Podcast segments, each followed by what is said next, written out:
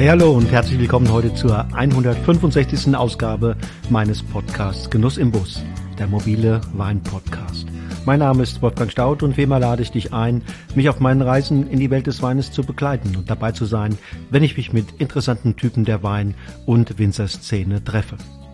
Die heutige Episode ist die 17. im Rahmen meiner Interviewserie zum Weinjahrgang 2023. Diesmal spreche ich mit Bernhard Fiedler, Winzer im Burgenland. Bernhard für das Weingut Grenzhof Fiedler. Es liegt in der Neusiedlerseegemeinde Mörbisch, inmitten der burgenländischen DAC Leithaberg.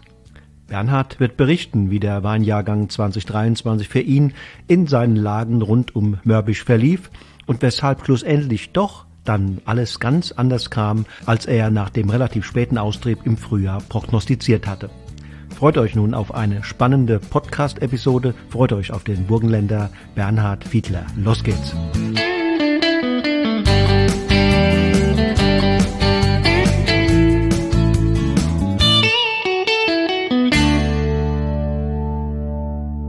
Hallo, lieber Bernhard. Ich grüße dich ganz herzlich und freue mich, dass du hier bei Genuss im Bus dabei bist. Einen herzlichen Gruß sende ich nach Mörbisch an den Neusiedlersee. Hallo, servus Wolfgang. Viele Grüße aus dem Burgenland. Schön, dass das geklappt hat. Wir wollen reden über den Jahrgang 2023, wie du ihn erlebt hast. Worin bestanden die besonderen Chancen, vielleicht aber auch Risiken und Gefahren, die dieser Weinjahrgang ausgesetzt war?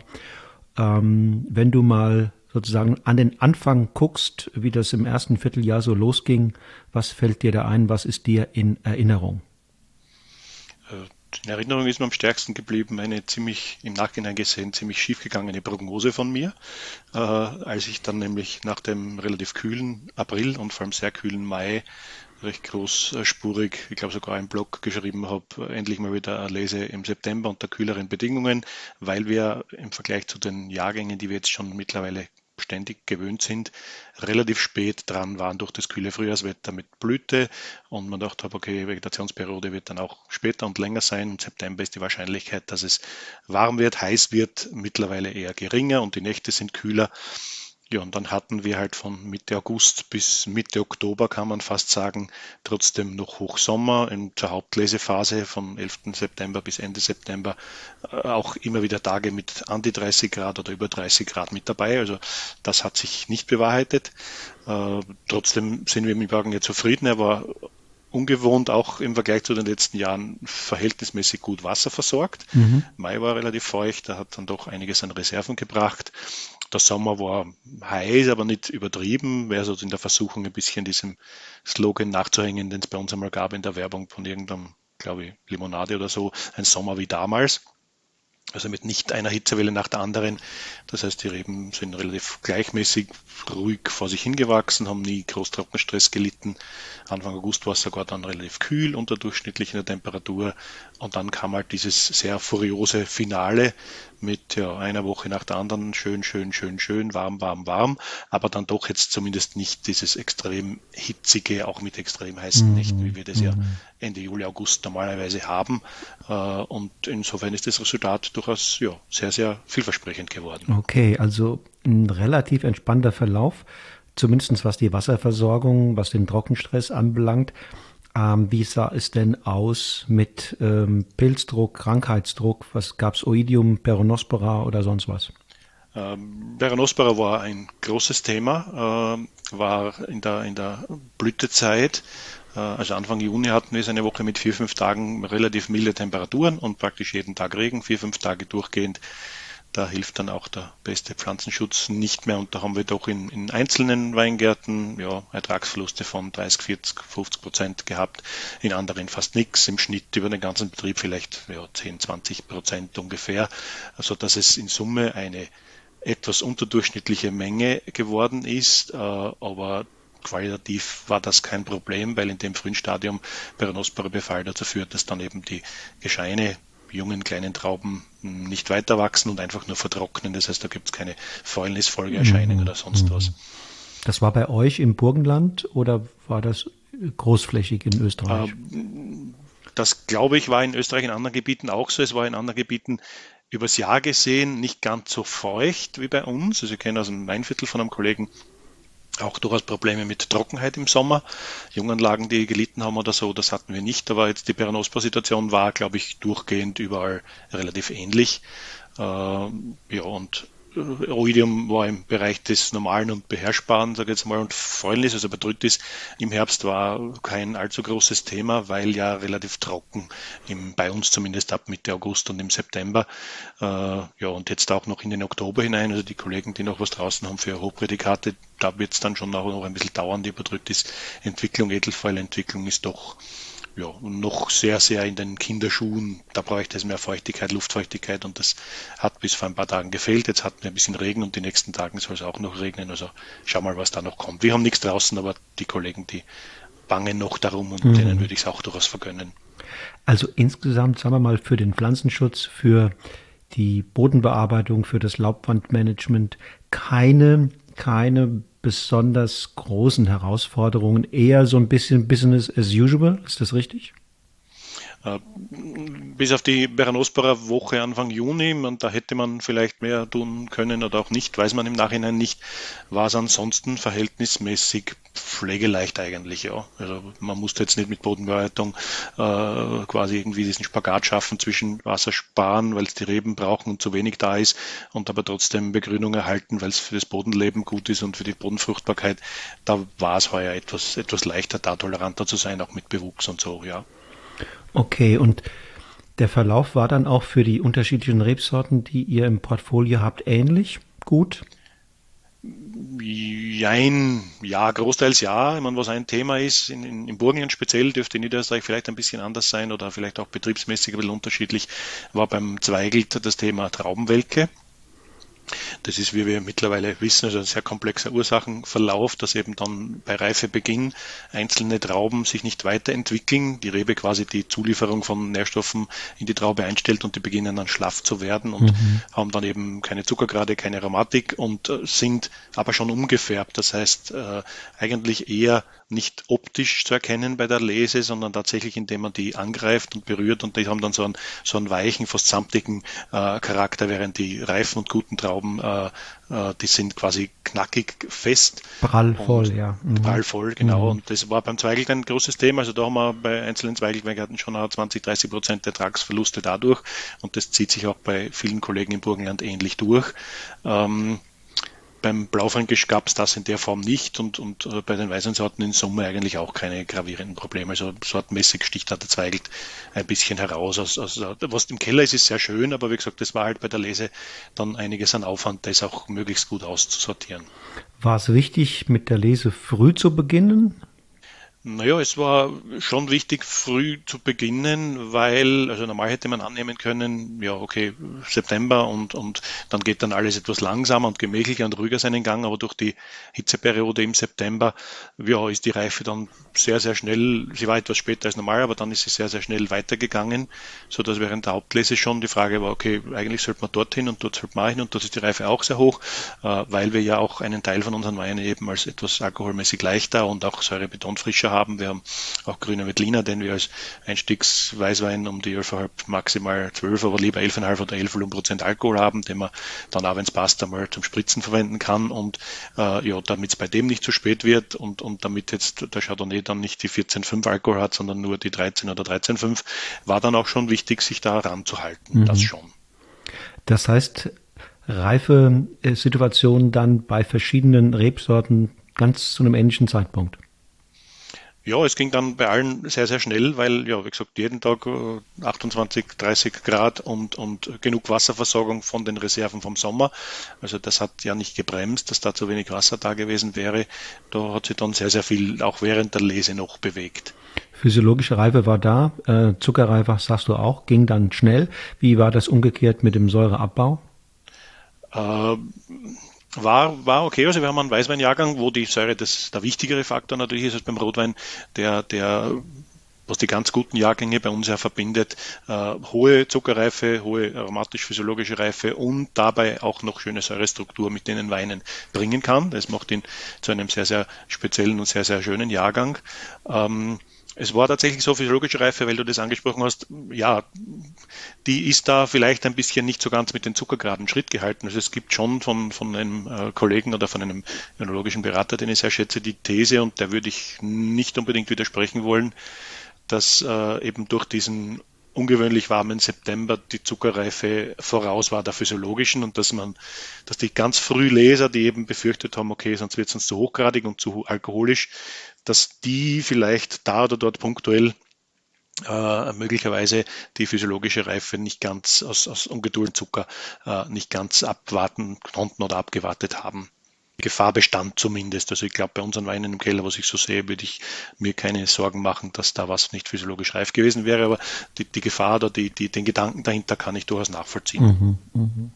War es ein Jahrgang, der auch bei den Produzenten ein Stück weit die Spreu vom Weizen getrennt hat? Insofern, als es gibt Jahrgänge, weißt du, die kennst du, da gelingt es im Grunde genommen jedem, einen guten Wein in den Keller zu bringen. Und es gibt Jahrgänge, da, wenn du da nicht auf der Hut bist, sowohl was den Pflanzenschutz anbelangt, als auch wenn du die Anlagen nicht sehr, sehr gut im Schuss hast, mit viel Vitalität im Boden etc., dann wird's schwierig. Wie war das diesmal bei euch? Ich würde den 2023 jetzt zumindest in meinem näheren Umfeld, wo ich ja ein bisschen quasi Kollegen Weingärten kenne, beziehungsweise vielleicht auch schon 2, 3 Kollegen Jungweine probiert habe, nicht als übertrieben schwierigen Jahrgang sehen eigentlich. Also natürlich mit dieser Einschränkung, war es dann wirklich physiologisch ganz reif oder nicht. Aber die schwierigen Jahrgänge, die Spreu vom Weizen trennen, sind dann eher dann, wo Botrytis da ist, wo man sagt, hat es mit dem Auslesen geklappt oder wurde mit der Maschine, ohne vorher manuell irgendwie durchzugehen, gelesen. Oder ja, hat man genug Risiko genommen, um die Trauben doch noch wenigstens halbwegs reif zu kriegen? Und das war so in der Form heuer nicht unbedingt der Fall oder das ganz große Problem, und Botrytis war überhaupt kein großes Thema. Also ich sage jetzt mal, in der Spitzenklasse wird es dann schon so sein, dass man merkt, okay, ja, Alkohol ist da, aber die Reife fehlt ein bisschen bei einzelnen Weinen, aber über den gesamten Jahrgang in Summe ist es ein, glaube ich, doch relativ pflegeleichter, guter Jahrgang geworden, der die Chance bat zu sehr guten Weinen, die vielleicht nicht alle genutzt haben. So könnte man es vielleicht zusammenfassen. Mhm, wenn du jetzt mal guckst, was du im Keller liegen hast, das meiste wird noch mitten in der Gärung sein. Gib doch da mal eine Einschätzung, je nach Rebsorte und vielleicht auch auf die unterschiedlichen Lagen bezogen, die du da im Portfolio hast.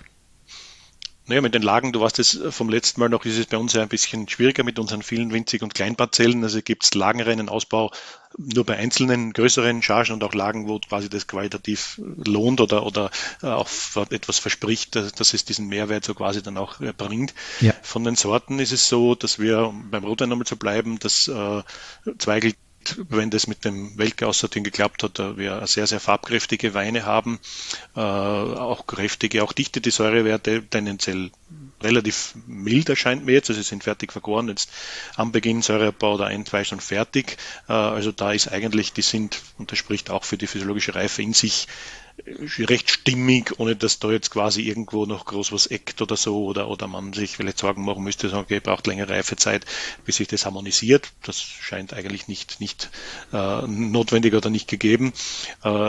Blaufränkisch würde ich auch als sehr gut schätzen, vielleicht jetzt nicht ganz auf dem allerhöchsten Niveau, wie das vielleicht bei den Weißweinen der Chardonnay und Weißburgunder sind.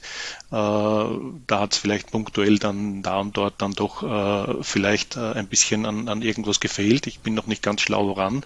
Dafür ist Cabernet Sauvignon sehr, sehr schön geworden. Haben wir Qualität, die wir so wahrscheinlich noch nicht im Keller hatten oder zumindest noch nicht sehr oft. Bei den Weißen haben wir unseren grünen Veltliner, wie schon vorhin gesagt, als sehr leichten, rechtzeitig nach Hause gebracht. So da super schöne Säure mit dabei und da eine schöne Frucht und Würze.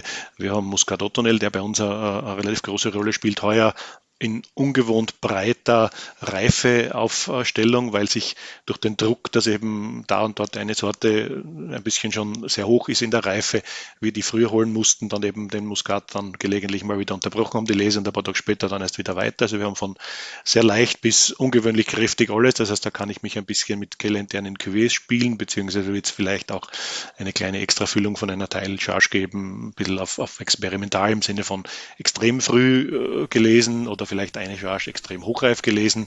Wir haben Chardonnay und Weißburgunder, die Stars, glaube ich, bei uns im Keller des Jahrgangs sehe, beide in verschiedensten Chargenlagen rein, teilweise mehrere Lagen kombiniert, teilweise im Fass, teilweise im Tank, teilweise im neuen Fass. Eine sehr, sehr große Vielfalt, alle eigentlich für sich schön, was dann die Möglichkeit, eine schöne Möglichkeit der Endzusammenstellung vor der Füllung bieten wird. Ja, und dann ist uns zum Schluss noch eine Spätlese vom Traminer gelungen. Also wir wollten nichts höhergradig Süßes und die hat auch eine wunderschöne Aromatikvielfalt, in der Säure sortentypisch weich, aber auch heuer ein bisschen mehr, als der Traminer manchmal auch schon hatte. Da höre ich einen entspannten und zufriedenen Winzer über den Jahrgang resümieren. Ja, da hörst du nicht falsch. Und trotzdem wird es wahrscheinlich Learnings geben, Erfahrungen geben, die du mit ins nächste Jahr, in die nächsten Jahre und Jahrgänge nimmst. Welche sind das? Ganz groß, trotz etwas späterem Frühjahr keine Lese bei hohen Temperaturen auszuschließen, weil alles möglich ist und ja, Erfahrungen und das ist vielleicht so quasi halt ja ein bisschen der Haken an dem Jahrgang, nicht der Jahrgang an sich und die Weine, die wir im Keller haben, aber ja, wenn so ein Herbst gefolgt wäre auf einen Sommer oder ein Frühjahr oder beides, so heiß und trocken, wie wir es schon hatten, dann hätte das auch ganz, ganz böse ins Auge gehen können. Das heißt, natürlich sehen wir auch an diesem Herbst, so sehr wir uns heuer darüber freuen können, ja, dass der Klimawandel und das sich verändernde Klima natürlich uns schon vor Herausforderungen stellen. Und wie gesagt, wenn es im Sommer nicht genug geregnet hätte und dann auch im Herbst nicht, dann wären Trockenschäden da gewesen und dann hätten wir uns nicht über die viele Sonne und die 30 Grad am 25. September freuen können. Das bleibt dann im Hinterkopf auch, um demütig zu bleiben, um das auch im Auge zu behalten und um auch dann entsprechend in Zukunft flexibel genug in der Bewirtschaftung der Laubwand, in der Bewirtschaftung des Bodens, um Wasser zu sparen und. Ja, richtig. Was mich halt doch wundert, dass ihr überhaupt nicht diesen langen, verregneten Sommer hattet, wie wir hierzulande. Wir hatten ja dann quasi im August, Ende Juli, im August viele Wochen, 3 Wochen mindestens waren das, die fast ununterbrochen täglich Regen gebracht haben, und die dann sozusagen einerseits den Wasserbedarf, der in der trockenen Phase vorher entstanden war, natürlich aufgefüllt haben, aber es war dann kurz später auch schon zu viel. Und die Trauben sind aufgeplatzt, sie sind schnell sehr, sehr groß geworden und haben sich abgedrückt. Fäulnisherde sind da, Fäulnisnester sind entstanden. All das hattet ihr ja scheinbar nicht, ne? Im August. Ja. Wir hatten so eine Wetterphase schon. Die ersten 2 Augustwochen waren ungewöhnlich kühl und waren auch feuchter. Ich kann da nur eingeschränkt drüber reden, weil wir waren den größeren Teil davon nicht da. Wir waren kurz auf Urlaub, weil der Jahrgang so aussah, als ob wir da so ein bisschen zwischen Endbearbeitung der Weingärten und Weinlese so ein bisschen ein Zeitfenster wie früher haben, um auch das zu genießen. Es hat aber, wenn ich jetzt deine Vergleiche höre von Deutschland, worauf du dich wahrscheinlich beziehst, wahrscheinlich nicht so viel geregnet, beziehungsweise die Böden konnten mehr aufnehmen, weil sie vorher schon trockener waren. Also es gab diese Phase schon, die war kühler und feuchter, aber die hat keine Schäden sozusagen hervorgerufen. Die hat das Wachstum nicht übermäßig angekurbelt, der Reben, der Trauben, und die Traubenreife war noch nicht weit genug, als dass dann schon ein großes Botrytis-Risiko gewesen wäre. Okay. Die Entwicklung ist natürlich noch ein bisschen früh, jetzt darüber zu spekulieren, aber wird es aus deiner Sicht ein Jahrgang werden, der früh präsent ist oder der Zeit braucht? Wird es ein Jahrgang sein, der früh getrunken werden sollte oder ein Jahrgang, der größeres Reifepotenzial hat? Die Weine sind zwar die meisten schon durchgegangen, aber noch sehr früh und selbst mit Erfahrung natürlich ist es schwierig, aber so ein bisschen, ja, darf man schon spekulieren. Jetzt ist es ja im Keller, jetzt quasi liegt es ja dann an mir, wenn ich was falsch mache und kann man nicht auf die Natur schieben, wenn dann das nicht so eintritt, wie gedacht, gehofft. Ich könnte mir vorstellen, dass der Jahrgang durchaus relativ früh präsent ist, weil die Weine jetzt schon also immer eine schöne Frucht sind, relativ klar in dem Ausdruck, haben wir eine schöne Balance und Säure mit drinnen. Also da habe ich schon Jahrgänge in Erinnerung, wo man dachte, okay, das ist noch recht verhangen und wo man dann auch zweifelt daran, wird es so gut, wie es eigentlich aufgrund der Traubenqualität werden müsste, und das hat sich dann eben über die Wochen und Monate, über den Winter in Fass und Tank erst entwickelt und herausgeschält. Das scheint mir heuer ein bisschen früher da zu sein. Und ich gehe davon aus, dass es nicht wieder verschwindet. Gleichzeitig würde ich meinen, dass man den Jahrgang sehr, sehr gut lagern kann, weil alles da ist, was man klassischerweise an Voraussetzungen dafür sieht. Physiologische Reife, schöne Struktur, schöne Säure, die das balanciert, Alkoholwerte kräftig, aber nicht eben im Übermaß, um irgendwie brandig oder unharmonisch zu wirken. Aber trotzdem die Weine gleichzeitig, wenn so ein Jahrgang nicht hält, dann weiß ich nicht, welche Jahrgänge dann halten und reifen können sollen. Lieber Bernhard, vielen Dank. Vielen Dank für deine Worte, für den Einblick oder die Einblicke, die du uns in den Jahrgang in Österreich, im Burgenland, rund um deine Weinwelt gegeben hast. Da wird vielleicht noch der ein oder andere aus Österreich auch nochmal dazukommen. Mal sehen, ob das klappt, dass wir so ein bisschen ein umfängliches Bild bekommen. Meines ist, entschuldige, wenn ich unterbreche, ist natürlich sehr, sehr relativ beschränkt, weil gerade während der Lesezeit ist der Austausch mit Kollegen ja beschränkt. Die haben ja alle Arbeit ohne Ende. Das heißt, das klärt sich jetzt schon langsam. Also das ist wirklich relativ maximal orts- oder im Umkreis von 10, 15, 20 Kilometern spezifisch. Alles andere trudelt jetzt auch bei mir dann langsam ein, wo man dann überrascht ist, dass es dort oder da auch ein bisschen anders ist. Das muss man natürlich da immer berücksichtigen. Deswegen ist es gut, wenn du das Bild dann etwas breiter machst. Ja, also hab eine gute Zeit. Vielen Dank nochmal und ich freue mich, wenn ich demnächst mal wieder in Österreich bin und im schönen Mörbisch vorbeikommen darf. Sehr gerne, Wolfgang. Dankeschön. Tschüss. Servus.